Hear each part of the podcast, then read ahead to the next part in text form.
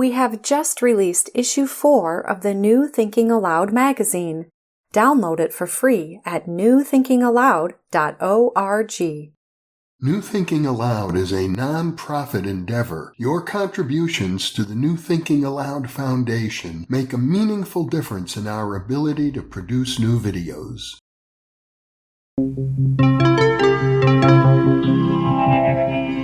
Thinking Allowed. Conversations on the leading edge of knowledge and discovery with psychologist Jeffrey Mishlove.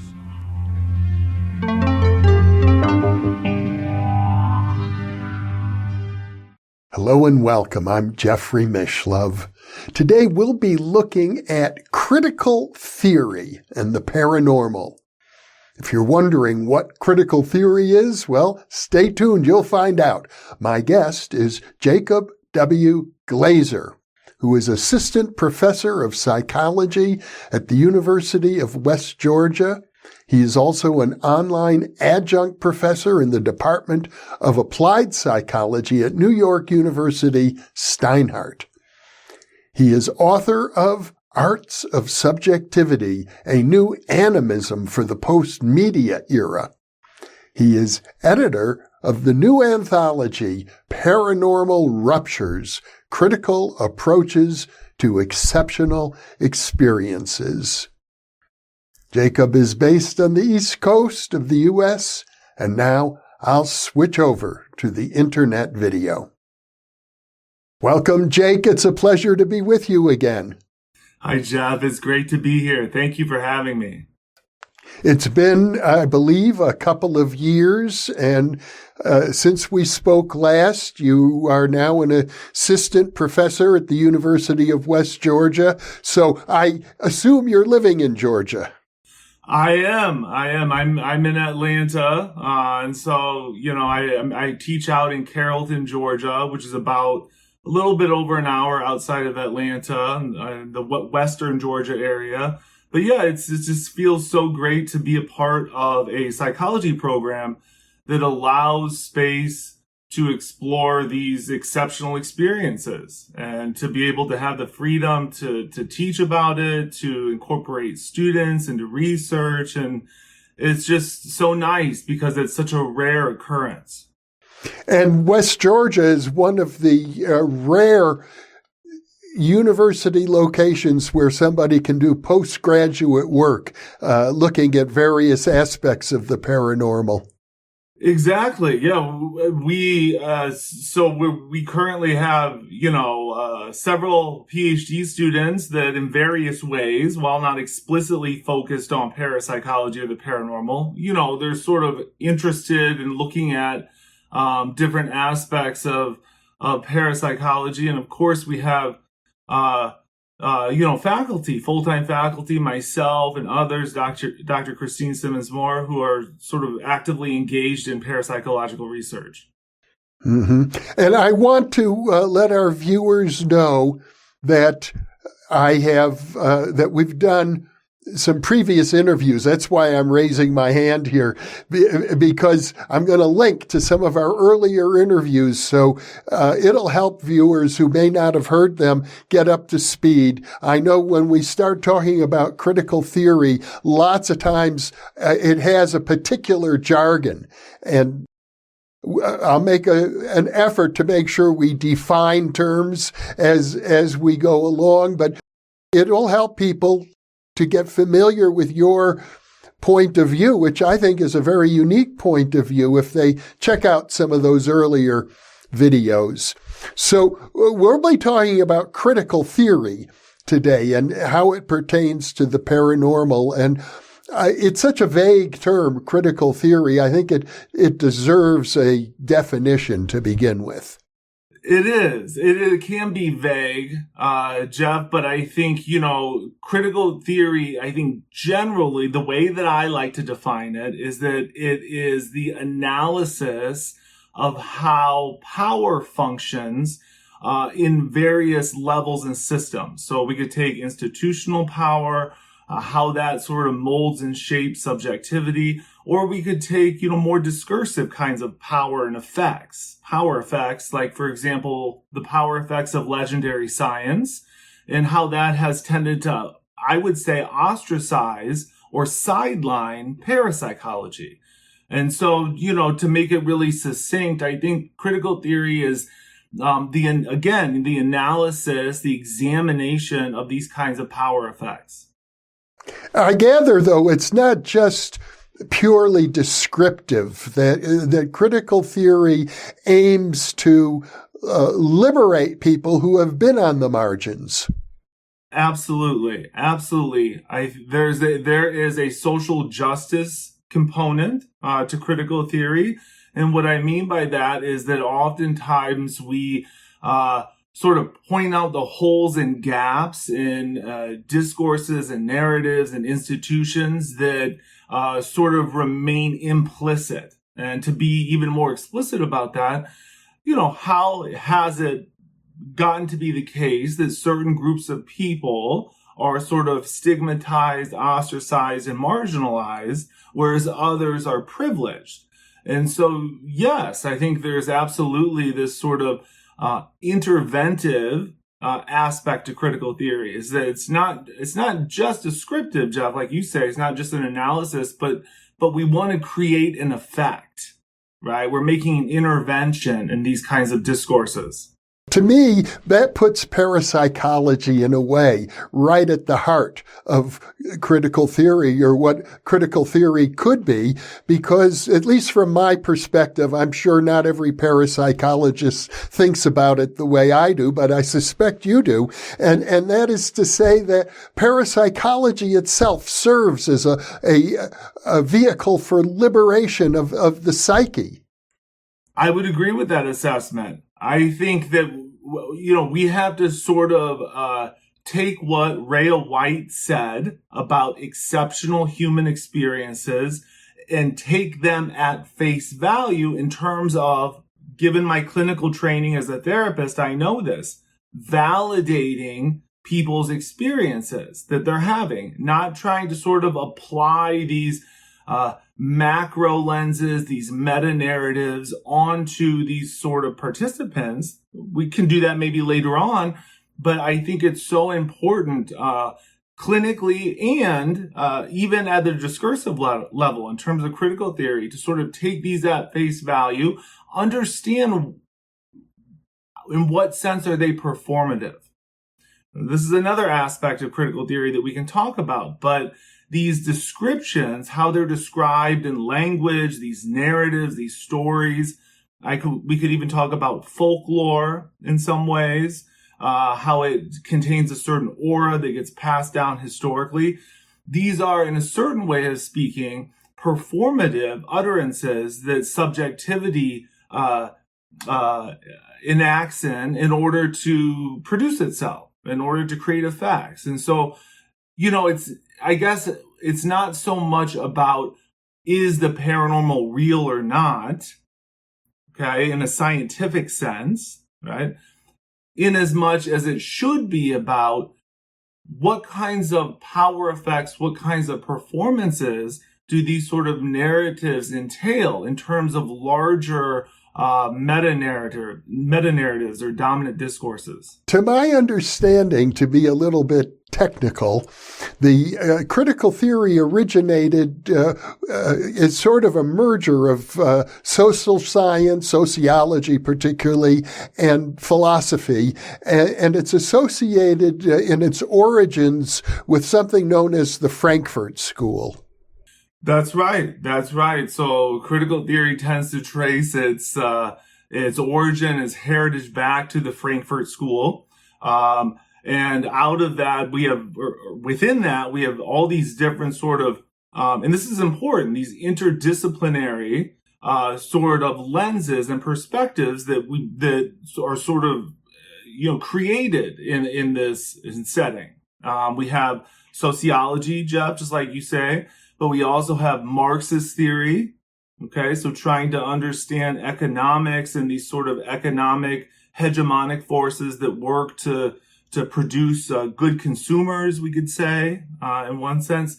Uh, And we also have philosophy, of course, more of a, a philosophical understanding of of how these ideas sort of are passed down historically and and not just that but the the effects that go into uh, the creation of these of these various disciplines wouldn't it also be the case jake that critical theory is very closely linked with postmodernism that is uh, sometimes debated how close the link is um, i think on for for um, not good reasons, right? Postmodernism has kind of uh, gotten a bad rap uh, in the academy and I think in the public generally. Uh, but the two are really separate. Of course, there's similarities between the two. Um, for example, let's take the uh, critique of dominant discourses as one example uh, the ways that these sort of cover over our, our everyday commonsensical understanding of reality in ourselves. Uh, so I think both of them share that. Uh, but I think critical theory uh, is more um, interventive and productive. In other words, sort of what we were talking about a bit ago is that critical theory really wants to sort of create a change in the ways that these discourses are sort of overlapping and produce something new, create something.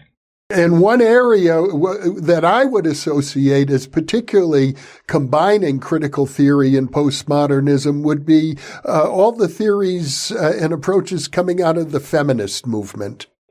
Yes, I think Jeff, you're you're right on, and I think if we want to even anchor this more specifically in parapsychology, uh, I would argue, and I, I, I say this in, in the book, um, I think in both the introduction and my first chapter, uh, I talk about how feminism has really led the way in parapsychology in terms of being a critical approach. Um, and so uh, you know, we have the the recent publication uh, from the Journal of Anomalistics on feminism and parapsychology. This was last year in 2022, uh, and so that that sort of built on the insights of a conference that was held in 1991 on feminism and parapsychology, even though it was you know many many years later. Uh, so there's still some interest uh, in this critical feminist approach in parapsychology, and it was sort of refreshing last year to sort of see that revived. And I think the um, the book is builds on that, of course, but also wants to expand that in parapsychology. See things. Feminism's really important, but there are other lenses by which we can examine these exceptional experiences. It strikes me, Jake, that there's a close relationship between numerous groups that are marginalized in our culture and the awareness and practice of psychic functioning. It could be females, it could be indigenous people, it could be people who have been abused as uh, children, it could be gay people trans people. it's almost as if by the very fact of being marginalized, one somehow is pushed into a, a, deeper relationship with their own psyche. And, and out of that often comes paranormal functions.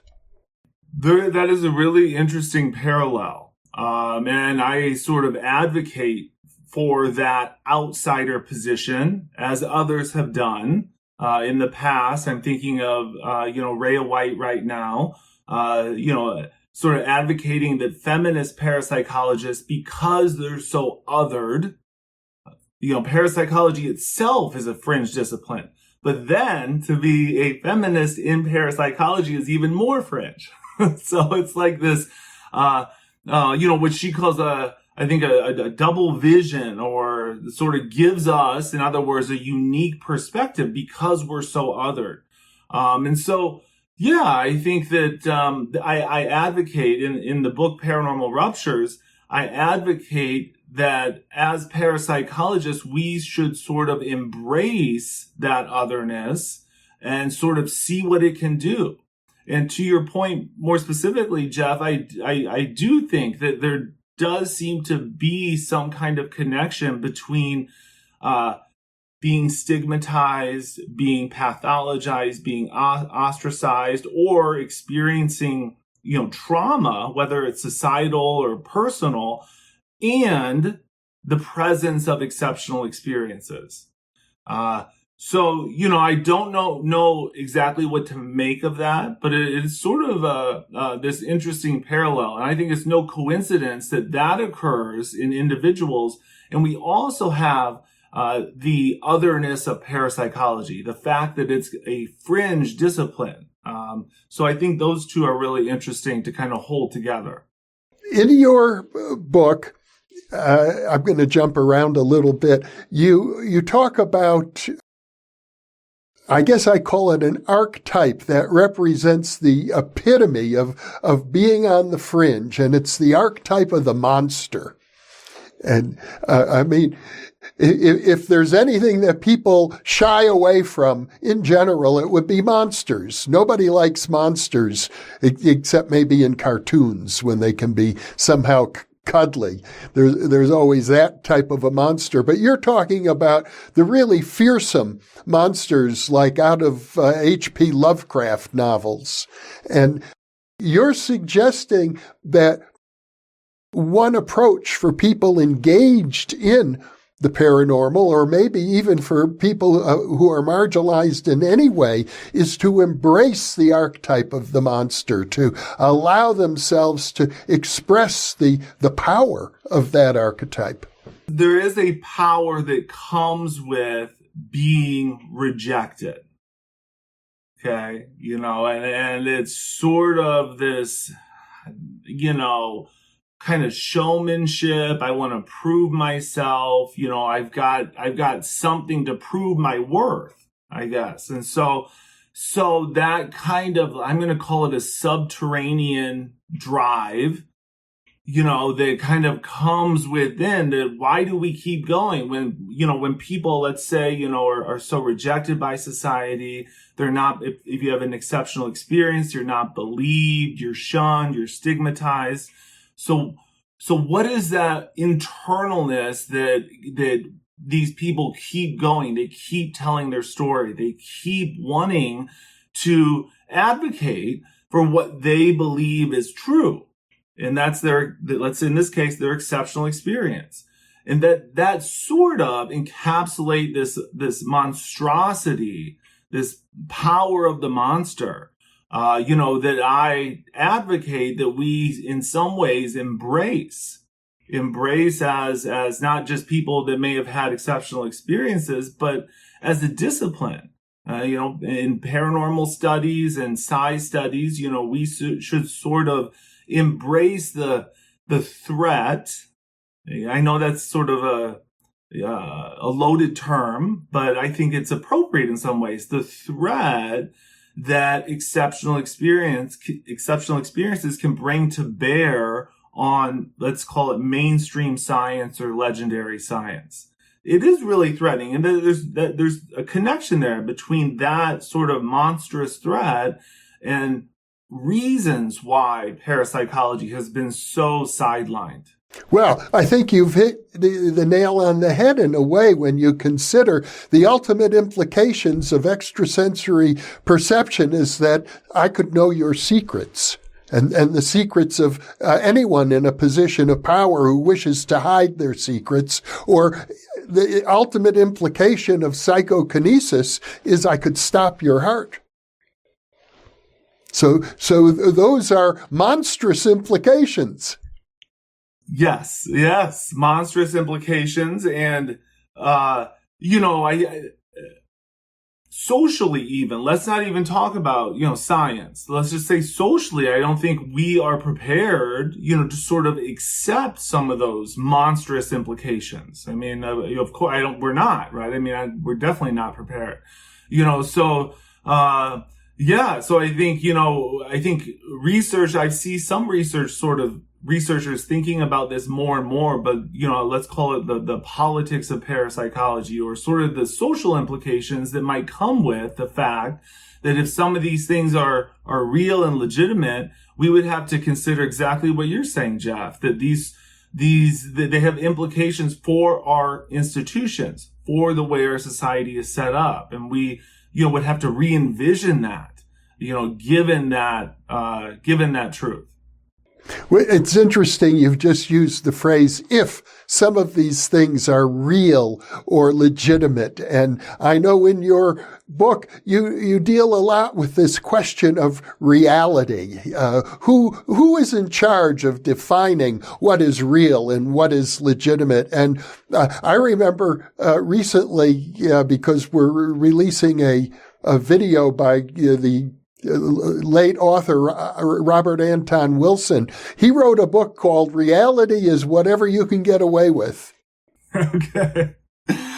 I like that. I mean, I think that may not be so applicable in today's society. I think it's much more complex. I talk a little bit about this in the book in chapter one, where I talk about the importance of media So it's sort of multi-layered. Um, I think uh, the media absolutely sort of colors and uh, uh, feeds us information about reality, thereby structuring how we perceive things, how we interpret the world. Um, the media, I think science, right, let's call it physicalism, materialism, or legendary science sort of says this is not possible, this is possible, or gives us certain laws to sort of make sense out of the world by which we then learn to self police ourselves, our behavior. If you have it as an exceptional experience, right, and you're sort of indoctrinated into this mindset, you're going to kind of, you know, not pay attention to it. It doesn't show up for you. And so, um, you know, those are just those are just two two I think uh, levels by which our sort of reality is constructed. There's the intersubjective level, um, which I think is you know really powerful. Um, but but you know, so, so to your question, Jeff, you know, there, there's no simple simple answer. But I think the important point is, then the book tries to make this point as well, is that reality isn't stable Okay. So we uh, we just like we uh, develop and change as we grow older in terms of development and identity and personality. Reality also does that.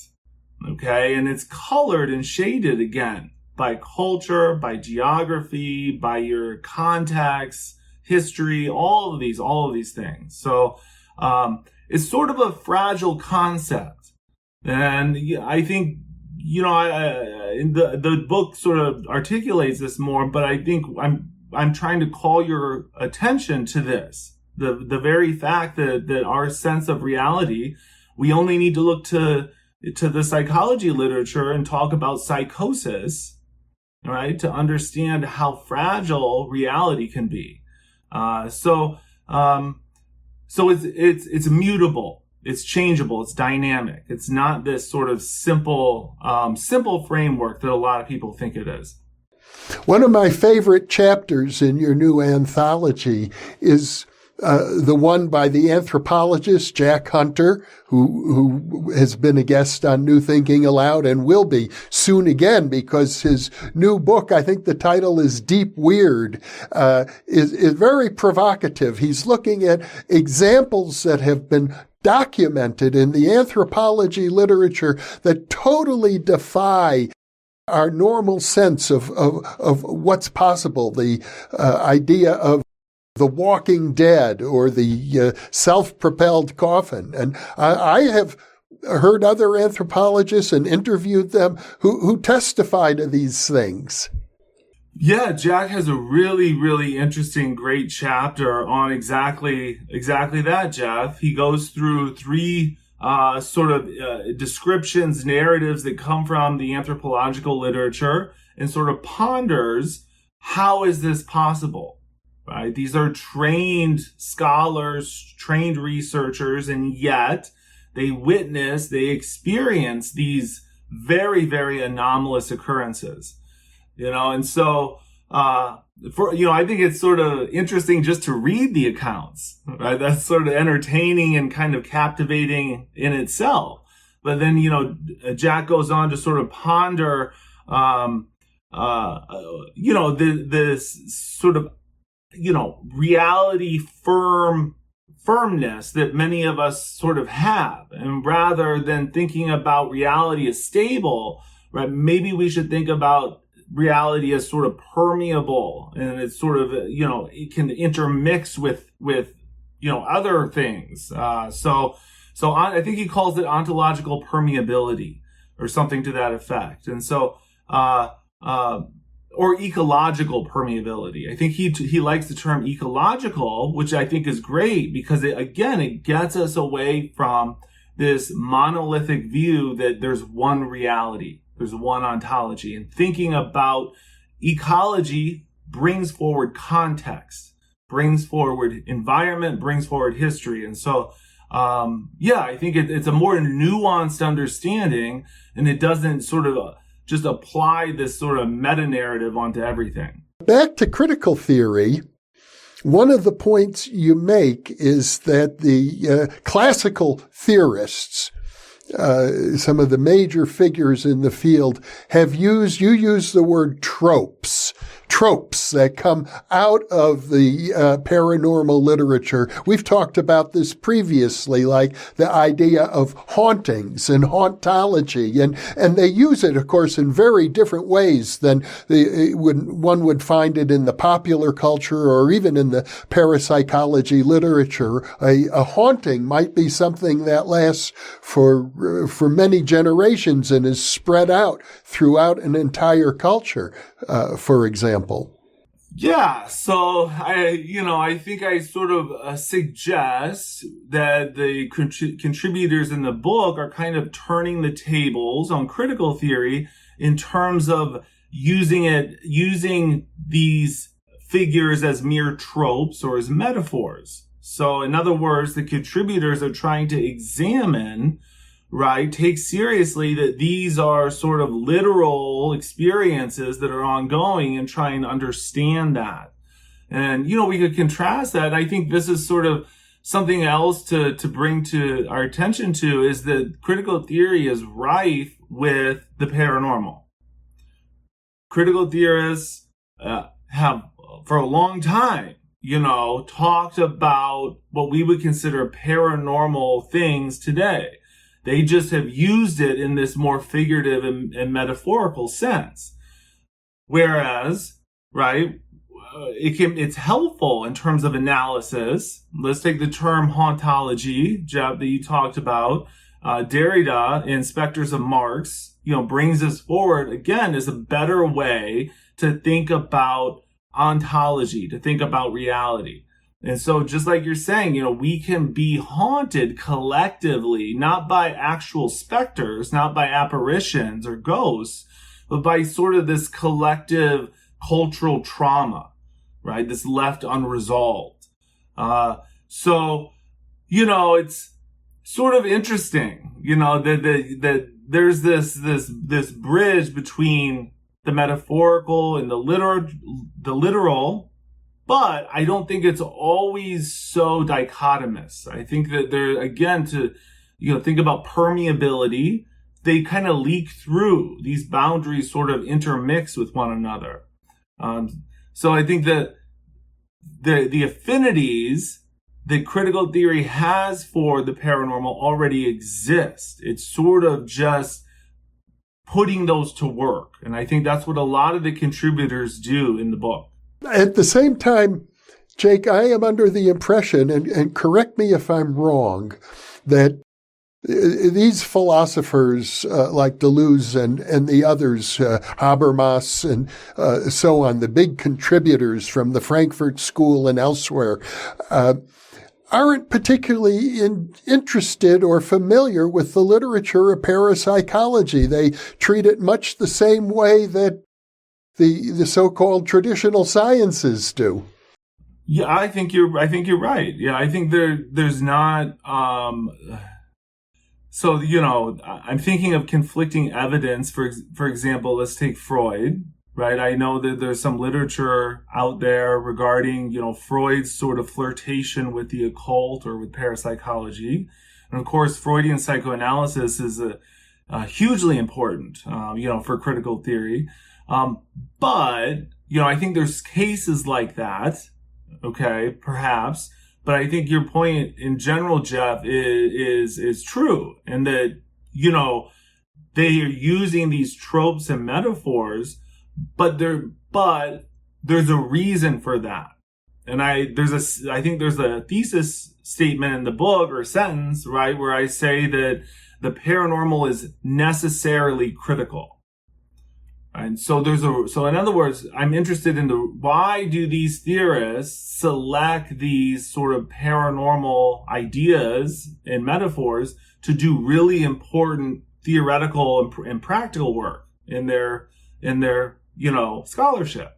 Well, there's a reason, right? Because there's something about paranormality, you know, that you know, we don't know what to do with it. Kind of pushes back against, you know, unusual understandings. I mean, you know, I, to even invoke, you know, the, the Freudian notion of the uncanny, right? There's something uncanny or, or, or not at home about the paranormal that sort of is, is enticing, but also scary. Of course, it suggests that everything is interconnected. That, that seems to be the bottom line when it comes to the paranormal because uh, if we look at uh, conventional Newtonian physics, things that are entirely disconnected behave as if they are connected. And uh, I guess, you know, the bottom line for me is yes, they are connected. Uh, the mystics had it right when they said all is one. But from the point of view of people in power, they typically would say the last thing you want to do is give power to a mystic. I love that because you're not you're not gonna know what's gonna happen. That's right. Yeah, yeah. I I mean, it's surely it's got to be sort of, you know, evident just from our, our brief discussion so far is that paranormal is an ecological model or a systems model or not, uh, not paranormal, critical, critical and paranormal, I would say, right? So, so critical theory wants us to examine the systems, the overlapping ecological systems that go into the creation of these things. The paranormal, I think, uh, good parapsychology, in other words, you know, research that's sort of, uh, you know, pushing the envelope and, and sort of really trying to examine what's going on, uh, tends to be this sort of systems approach, seeing that everything is interconnected. We can contrast that, Jeff, with exactly what you said about the powers that be tend to be hierarchical Okay. Not in, not in mesh, not systems, not all these different sort of worlds intertwining, but there, there's this, a hierarchy and there's levels to that hierarchy. There's certain privileges. And, um, so I think that, uh, you know, critical does a critical theory does a, a good job at trying to examine that hierarchy or what I allude to in the book Gramsci calls it hegemony. There's this, this sort of directional hegemony that is implicit in our cultural practices. Uh, but unless we do the work, we can't make it, we, it's hard to make it explicit, right? Operating sort of just sort of, you know, I guess we could call it subconsciously or kind of in the air.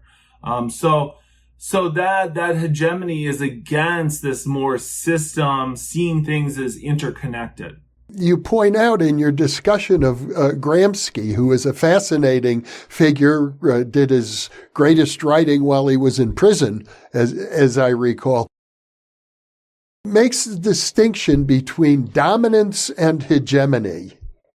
And maybe you could elaborate. Yeah, yeah. So it's sort of a it's a nuanced distinction. Um, I think, yeah, hegemony tends to be this more, uh, I want to call it historically embedded, institutional kind of um, ethos, I guess, or air that, you know, is sort of uh, within the, the society or culture, okay, versus, you know, dominance isn't, is more explicit and isn't so sort of insidious. Okay. I mean, it's, it's kind of just more out in the open. Okay, so you know what I try and do is is to to examine this notion of hegemony, right? And I would say that uh, let's just say the natural sciences or materialism has a certain hegemonic power on our conception of the paranormal, uh, and I try to deconstruct that and understand where does that come from and how can we change that? Or how, or how, rather how can we develop a fuller picture? Um, this more systems oriented picture versus uh, you know sort of what we take for granted or what's handed over to us ideologically you know from materialism materialism and the natural sciences I think maybe I could give you a really good example as it pertains to parapsychology of dominance and hegemony from my own experience.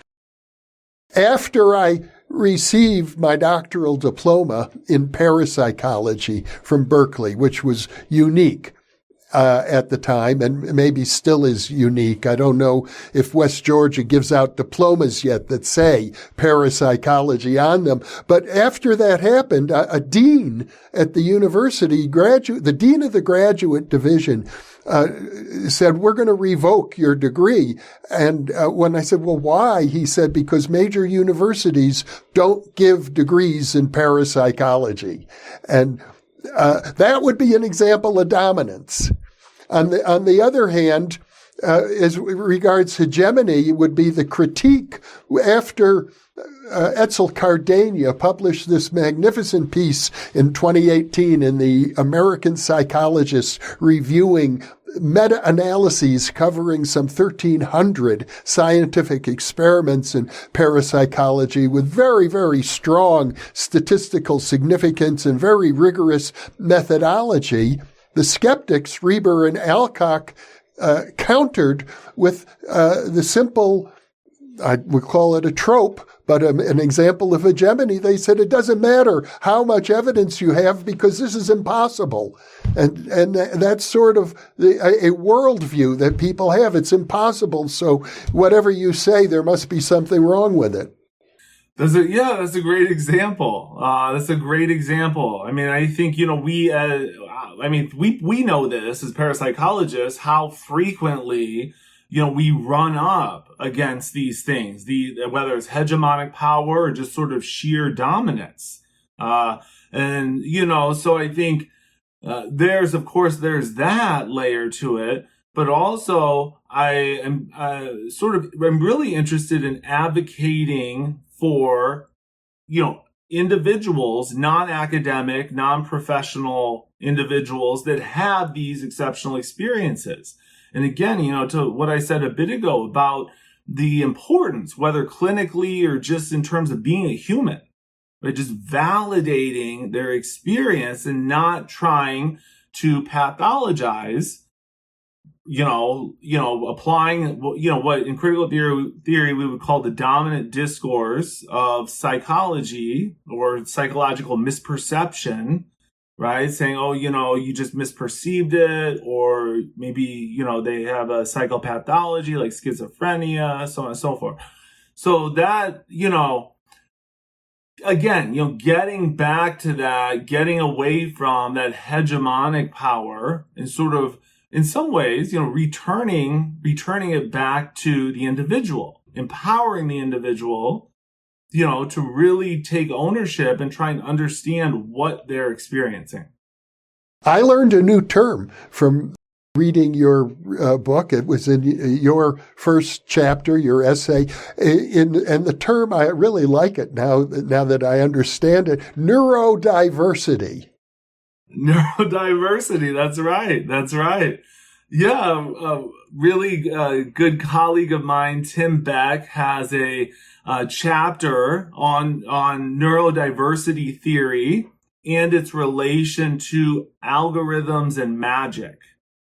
Um, of course, neurodiversity, you know, is just sort of uh, celebrating these neurological differences, whether you, you know, maybe have ASD, autism spectrum disorder, or have you know, other kinds of um, uh, uh, different kinds of neurological patterns, neurodiversity, you know, sort of wants us to embrace these and see the differences in being human. And again, not trying to pathologize, not just saying, you know, oh, I'm I'm deficient because I have this. And so, you know, you know, to return to Tim's chapter, you know, I, I think he does a really uh, excellent job at trying to examine how magic, as is traditionally understood, uh, has a similar logic to the way that modern day algorithms operate.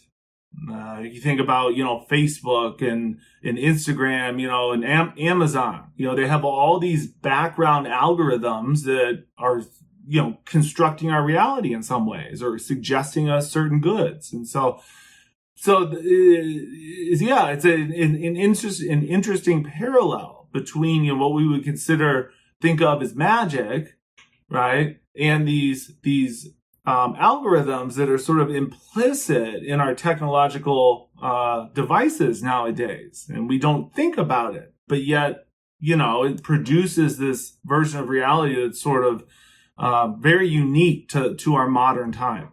Mm-hmm. Another point that you bring up in your book is uh, the idea of non-human intelligence, alien consciousness, and how it relates to the, the burgeoning field of artificial intelligence. Yeah, yeah. Towards the end of the book, uh, that we of course we have we have Tim's chapter on um, on magic and neurodivergent belief, but we also have the last three chapters. Like sort of did this right when I was conceptualizing where things go. I sort of wanted to end with this more technological shift, and and so there's two chapters um, on on what we call UAPs now, unidentified aerial phenomena, um, and uh, there's a final chapter on uh, AI or artificial intelligence that tries to understand, you know, the effects that um, AI is is going to have maybe in the futures, the effects that it's having now, and how we can how we consider AI as it's traditionally defined as paranormal, you know, if we would think back, you know, in the 20th century, the way we think of AI now, we could just, we could call it, it's paranormal and so we don't know how it's operating, right? If we give, if we uh, ascribe sentience or consciousness to, let's say, LaMDA, which, which is what Chris articulates in the paper, we don't know where that comes from. We don't have a good understanding of that. So in some sense, it's paranormal.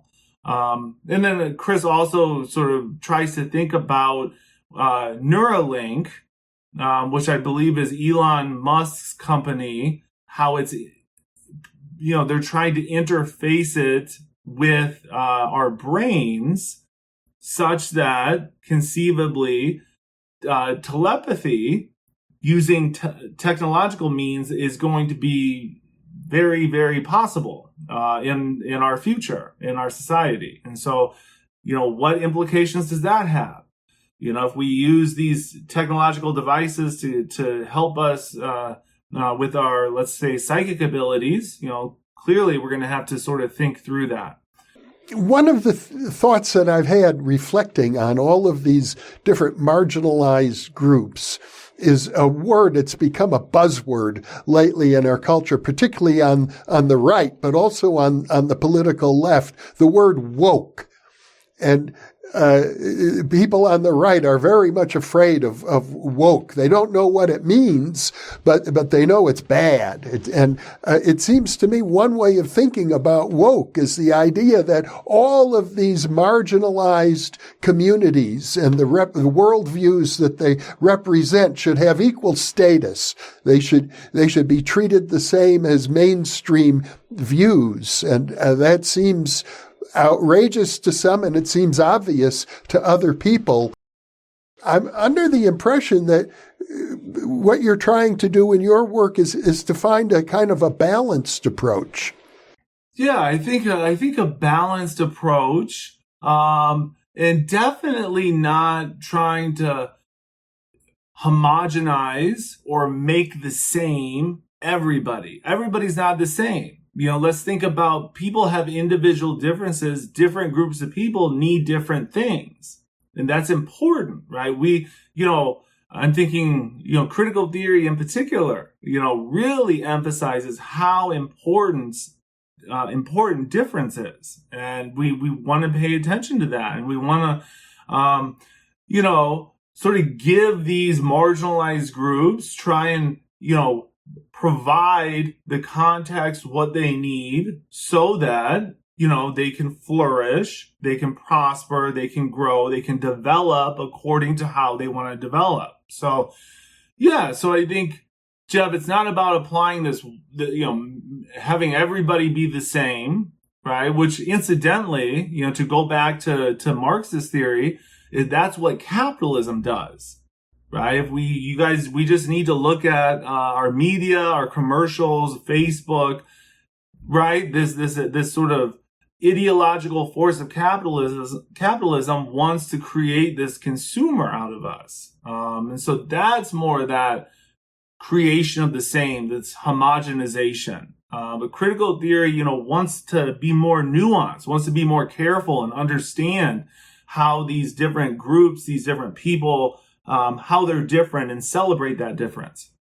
Well, Jake, it's been a pleasure speaking to you about this. I haven't given much thought to critical theory until recently, but you're really convincing me that the relationship between the paranormal and particularly the science of parapsychology and, and critical theory has a real future. I think you're onto something.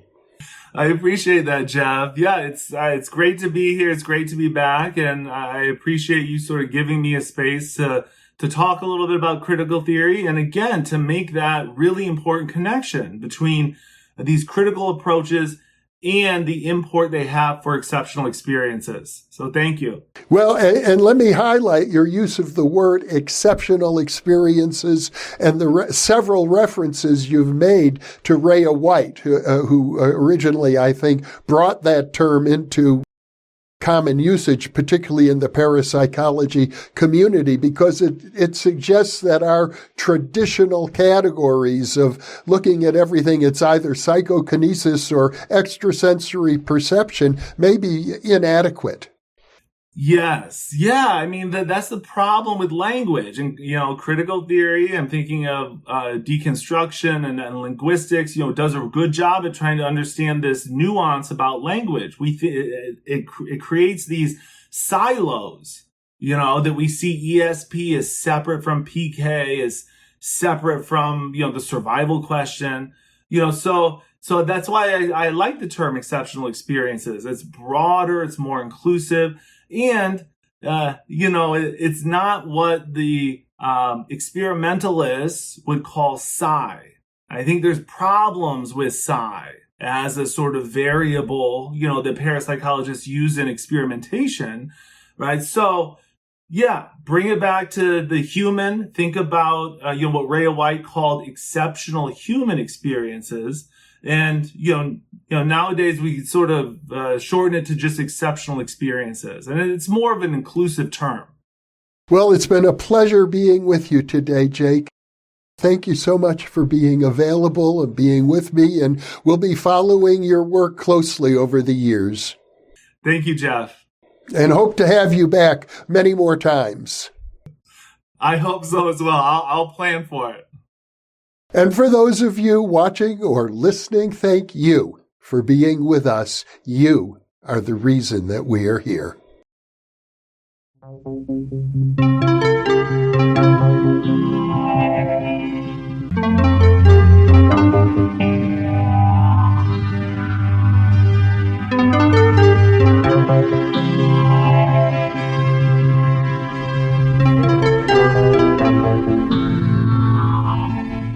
I imagine that by now many of you already realize that in conjunction with White Crow Books, we've just launched the new Thinking Allowed Dialogues book imprint, and our first title is Is There Life After Death? New Thinking Allowed is a non-profit endeavor. Your contributions to the New Thinking Allowed Foundation make a meaningful difference in our ability to produce new videos.